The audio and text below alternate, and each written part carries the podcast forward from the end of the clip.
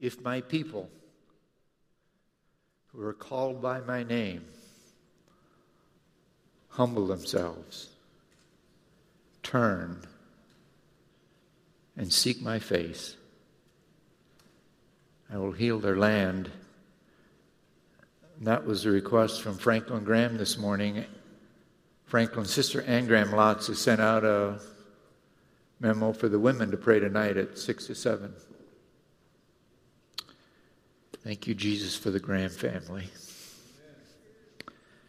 When I think about prayer, um, the more I study prayer, I think the more confused sometimes I get. I mean, when you stop and think about it, that the God of this universe, the God that spoke and it came into existence,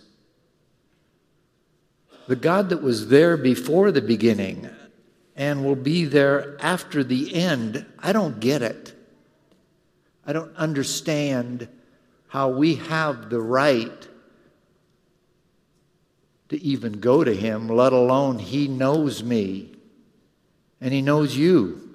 He knows how many hairs are on our head, and He cares about us. And there's times when I just think it makes no sense. It's not possible.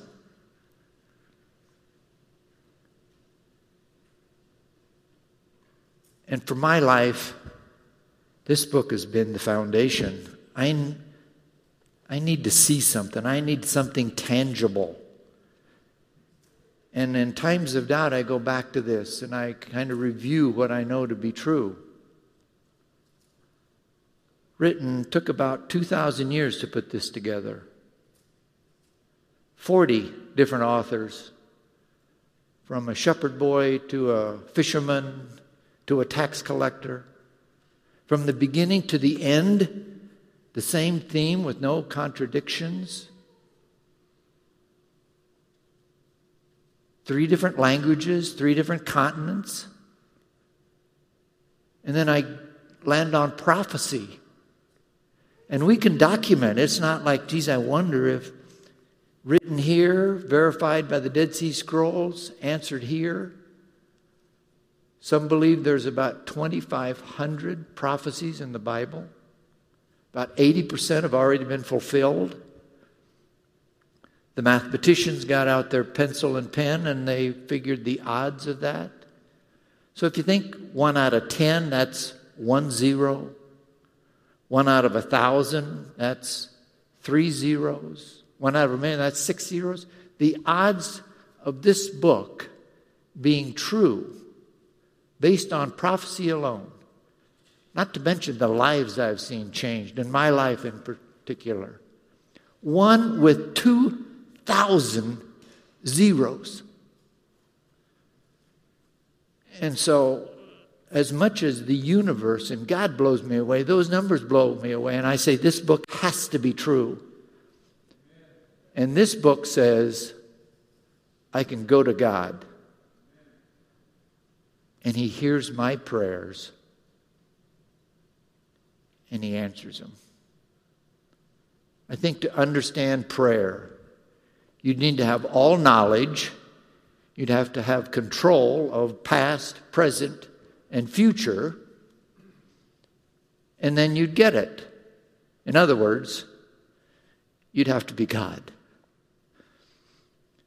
the disciples came to Jesus and they were talking about prayer. And Jesus said, When you pray, go into your room, have a place where you pray. And when you're alone, pray to God. That should be the bulk of our time in prayer. Corporate prayer is good, prayer meetings are good, but pray silently in your room. And he said, pray strategically. It was very evident. Uh, the Pharisees prayed very publicly. They stood in the corners of the streets and in the middle of the synagogue. They made a big show about how pious they were. And Jesus said, that's their reward. When you pray, pray silently in your room And you don't need to have all of this verbiage. It doesn't require lengthy prayers, it doesn't have to have fancy words. Pray strategically. The Romans prayed to certain gods. Maybe it was the rain god. And if it rained, they thought, oh, those words I used must have been really special. And so they'd repeat them over and over and over again. He says, just don't use constant babble. Today we're going to unpack the Lord's Prayer. Probably should be called the disciples' prayer. Jesus doesn't need to pray saying, Forgive me of my sins. But it's got the label the Lord's Prayer, and we see that in two places in Scripture. In Matthew 6 is early in Jesus' ministry. He's in the Galilean area, and the disciples talk to him about prayer. And then we see in Luke 11, it's late in his ministry, and he's down in the Judean area. And it's the Luke 11 interaction that really interests me because the disciples have been with him for probably close to three years. They've watched him. And they come to Jesus after a night of prayer and they say, Teach us to pray. I don't know about you, but I'd be thinking, you know, I've watched the Romans pray and I've watched you pray before. I'd be thinking, hey, show me how to walk on the water. Teach me how to raise the dead. But the disciples saw the power of prayer and they said, Teach us to pray.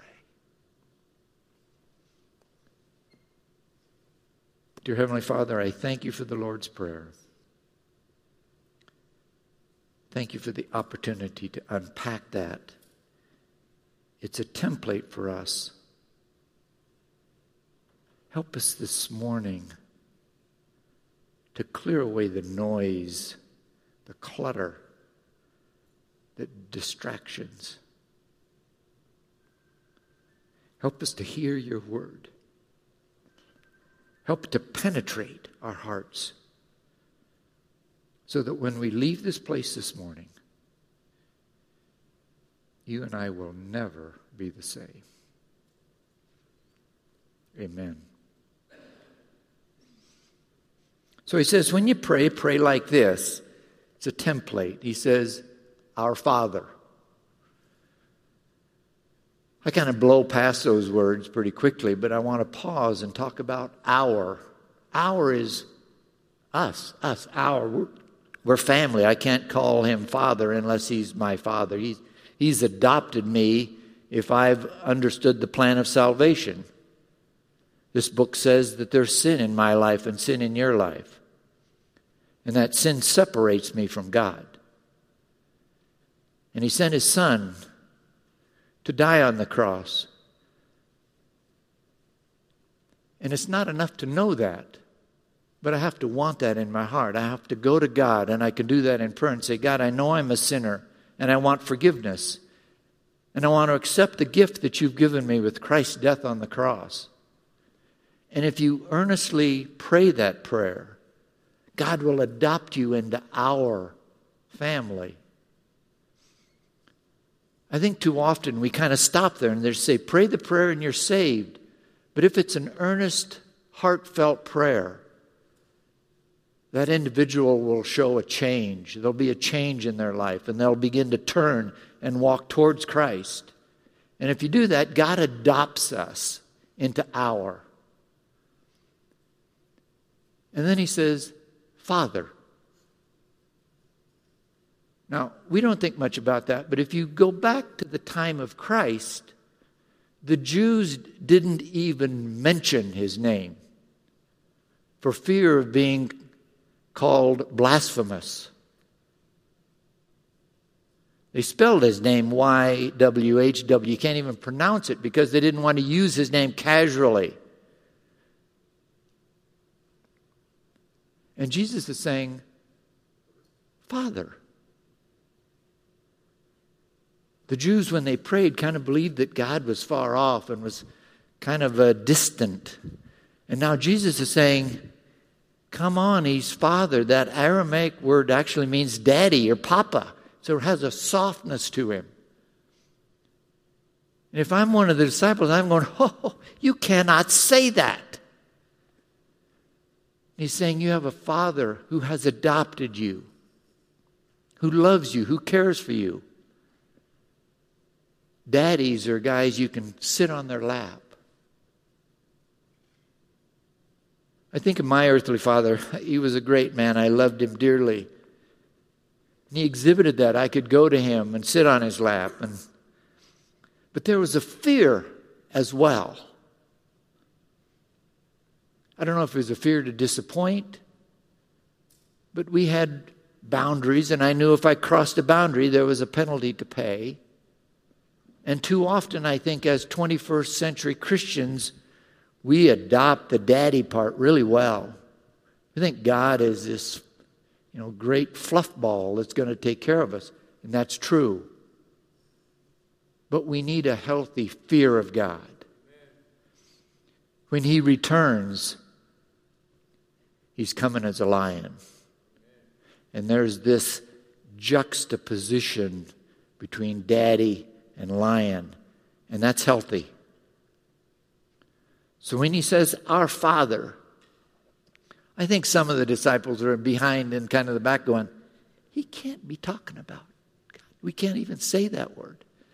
And I think he kind of winks and says, Our Father, who art in heaven. I'm talking about the God in heaven, just to emphasize. And then he says, Hallowed be thy name. Hallowed's an Old English word, holy, sanctified, set apart. His name is holy.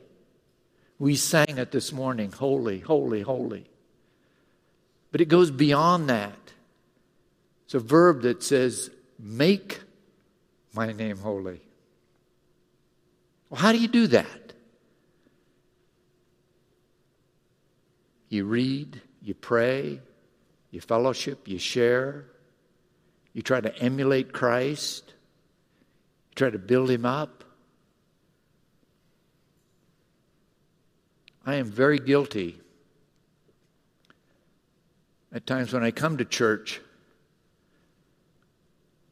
I kind of think like, what am I going to get out of church?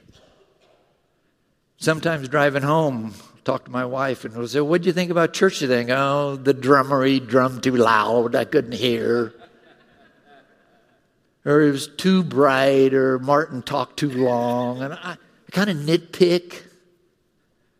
Now, usually there's good things. I say, you know, I thought that was really good. And I, church isn't all about me. If I'm going to hallow his name, my attitude should be what can I contribute? How can I carry myself? Hallow his name.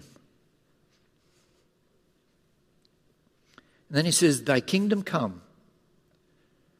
Now, to a Jew, he knew exactly what he was talking about. For us, as we read that, the kingdom of God is very challenging. There's millennial kingdoms, and there are messianic kingdoms, and there's modern, and there's liberal, and there's conservative, and the list just goes on and on if you read. But when he said, the kingdom of God, He'd already told them, Blessed are the poor in spirit, for theirs is the kingdom of God. John the Baptist says, Repent, because the kingdom of God is near. But they knew he was talking about the millennial kingdom, when the lion's going to lay down with the lamb. And the spears are bent into plowshares and hooks, and every knee will bow and every tongue will confess.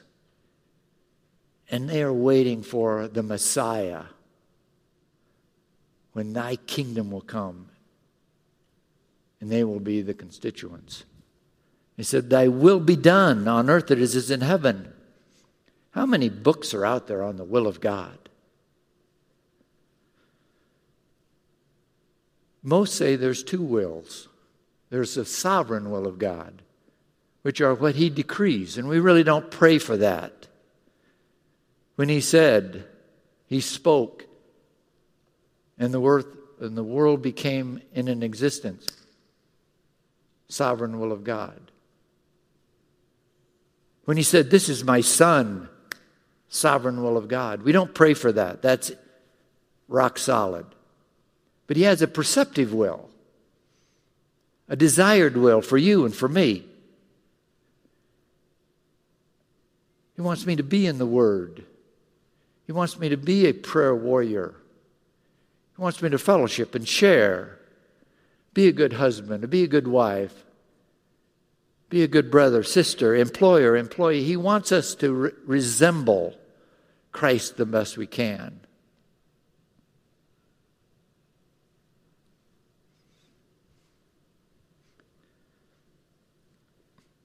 He wants heaven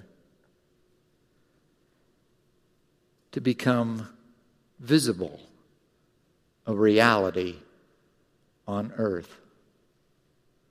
Heaven is a perfect place. When he says, Thy will be done, the will in heaven, no pain, no suffering, no sorrow. He's saying, Will the reality of heaven be transformed into the reality in my life, in your life, in our church, in our community? That we try to become the mere image of heaven. Thy will be done on earth as it is in heaven. And then the prayer shifts. Give us this day our daily bread. So the disciples come to Jesus and say, We want to learn how to pray. And he says, Okay. First of all, recognize who you're praying to. Hallow his name. adore Him, worship Him. And I know you have needs, so bring those needs to me.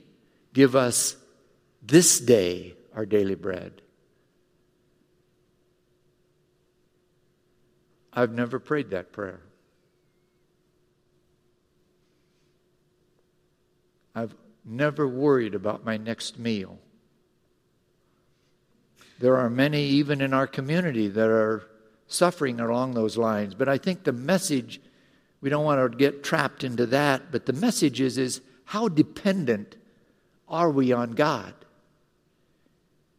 He wants us to have the attitude that our very existence depends on Him. We take so many things for granted our health, the measure of health that we enjoy. I don't have to say, but you better keep beating. Because if you don't, I'm taking my last breath. The miracle of our bodies. Blood's coming in from the extremities into the right side, one chamber, second chamber, into the lungs, clears the impurities, picks up the good stuff, out to the left side of the heart. Second chamber, out says we've got 60,000 miles of blood vessels in our body. And in less than a minute, every cell in your body is renewed. We take that for granted. We just, we breathe the air and just, it just happens. God is saying, put your trust, your faith for today in me. The writer of Proverbs says, Give me neither poverty nor riches. Feed me the food that is my portion, lest I be full and deny thee, saying, Who is my God? Or I be hungry and I steal and I defame his name. Contentment is a great testimony. saying, Give me today. Don't worry about tomorrow. Tomorrow has enough worries of its own. Be a steward of what I've given you. We all have different amounts, but the strategy is, is we don't own it, we steward it. Give me today what I need. And then he says, Forgive us our sins as we forgive those who sin against us. Well, I said when we become part of our, our sins, past, present, and future, are forgiven. So, why do I need to pray to forgive me of my sins? And Jesus in the upper room answered that. He took a basin and a towel and he started to wash the disciples' feet. And he moved down the line and he got to Peter, and Peter goes, No way are you washing my feet. And he said, Peter, if I don't wash your feet, you're not part of me. And he said, Well, then wash my head and hands, wash all of me. He goes, You don't need to be washed all over if you've bathed this morning. Meaning, when you became a child of God, your sins, past, present, and future, are forgiven. That s- salvational issue is resolved. But we go through and we commit sins every day, create barriers between our fellow man and God. And those are the sins that we're praying, forgive me of my sins. And I have to snicker because the verse says, Forgive me my sins as I have forgiven others. It kind of implies that I'm pretty good at forgiving. I don't need to read any more about forgiveness. I just need to put it into practice, and it is challenging.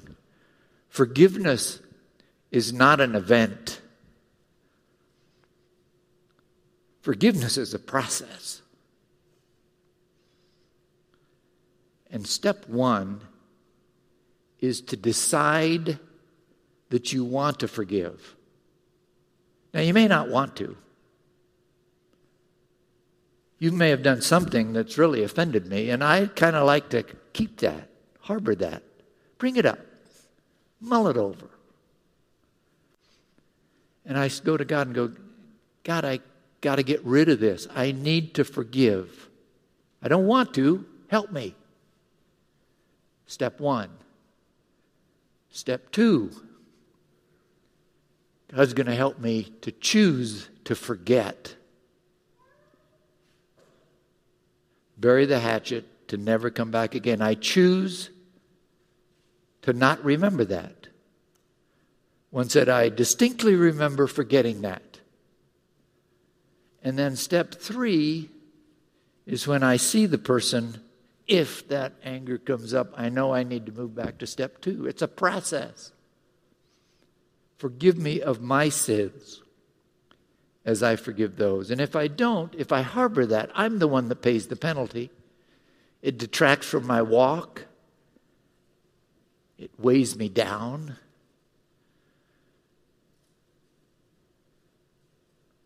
Then he goes on to say, and lead us not into temptation, but deliver us from evil. We're going to be tempted and we're going to be tested. God will test us to help us mature. He tested a lot of people in the Old Testament Moses and Joseph and David. He, taught, he tested Jesus. He won't tempt us, but he'll test us. Satan will tempt you. There's no sin in being tempted. But if you succumb to that temptation, that is sin. Sin can be very pleasurable for a season or two. So you have to ask yourself, you know, do I really want to get out of the temptation? Because I kind of like having my toe just in there a little bit.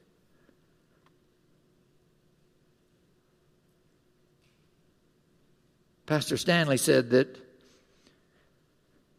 when you're tired or you're hungry or you're lonely prime times for temptation.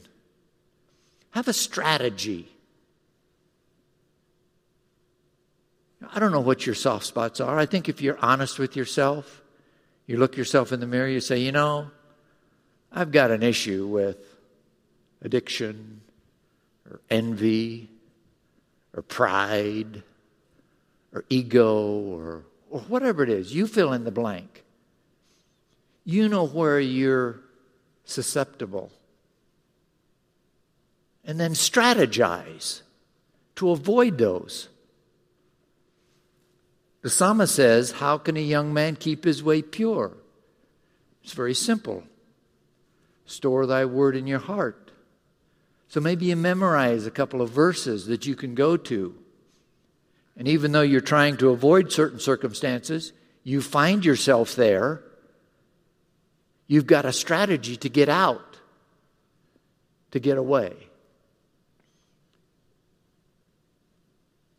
Because we're going to be tempted. This person that's praying that prayer has been in their room. They prayed about their past. Forgive us of our sins. They've prayed about the present. Give me today what I need. And now he's saying, I'm stepping out in the world and I'm going to be tempted. Help me, Lord Jesus. And then it, the benediction for thine is the kingdom and the power and the glory forever. Probably was added on, but it's a great benediction for this prayer. We start with God and we end with God. We're finishing up a four week series on prayer. If you remember week one, Pastor John talked about you pray to God through Jesus by the Holy Spirit. Week two, he talked about prayer blockers. That if you're dishonoring God or you have poor motives, or if there's unconfessed sin, can dampen your relationship and your prayer. Last week you talked about intercessory prayer. You need to pray for the lost. We need to pray for those missionaries on the field, local and abroad. And pray for our loved ones. It's very clear what God wants from us. He wants us to be in the Word, He wants us in prayer, He wants us fellowshipping, sharing. But prayer is a conversation. And I think too often it seems to be one way. How much time do you, how much time do I spend trying to listen?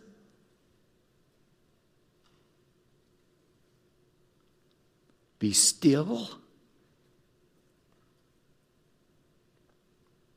Search me, O God, and know my heart. My soul wait in silence for God only? If you think prayer is hard, meditation is another level for me. But he asks us to do that. It's a two way street. They asked C.S. Lewis, why do you pray? Do you pray to change God's mind? He said, No. I don't pray to change God's will. I pray that God's will will change me. I think many of us in the room are carrying around some burdens today. We think, I'm strong enough, I can take it. And I don't know if it's your ego or your pride, but God says, Come. Come, I will give you rest. Come to me. If we're going to be prayer warriors, Our prayers need to be personal. Our Father. They need to be honorable and honoring. Hallowed be thy name. They need to line up with God's agenda. Thy will be done on earth as it is in heaven. We need to be serious. God, forgive me of my sins as I forgive those who sin against me. They need to be courageous because I'm going to be tempted. It was July 25th, 1993. A church in Cape Town, South Africa. Open service, and a gunman came in, started shooting. And when the dust cleared, many were wounded, 11 were dead. And a spokesman for the church came out later and paraphrasing went something like this It's sad that we live in a fallen world. But we believe there's a day coming when there will be a new world and Jesus will be recognized as King. We harbor no revenge, no bitterness. We're content to turn justice over to the Almighty, who has made arrangements that everyone will be accountable for what they've done. Now, I can promise you they didn't believe that prayer completely, but they recognized they had to forgive the, the shooter. And so they were at step one. Why did it happen? Why me? Not fair. Jesus, I've got to forgive him. I don't want to. Help me. Start the process. And they were at phase one. when you run into those circumstances that are just overwhelming, we've got to end up at the foot of the cross. Say, Jesus, I cannot do it alone. The Holy Spirit in me can pray words for me sometimes. But I've got to say, Jesus, help me.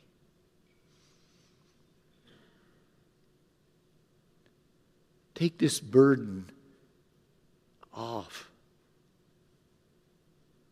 Go before me as a light and a lamp. Help my prayers reflect the attitude of Jesus. Because it's in Jesus' name is the kingdom.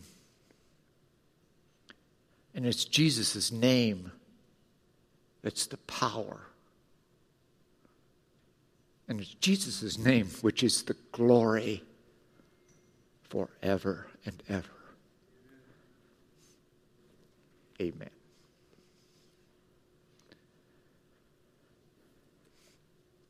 Dear Heavenly Father, I thank you for the Lord's Prayer.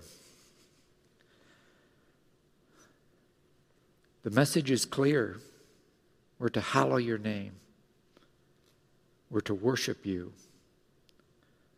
We're to bring our burdens to you.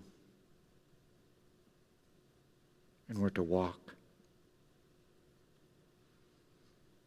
Help us, Lord Jesus. Amen.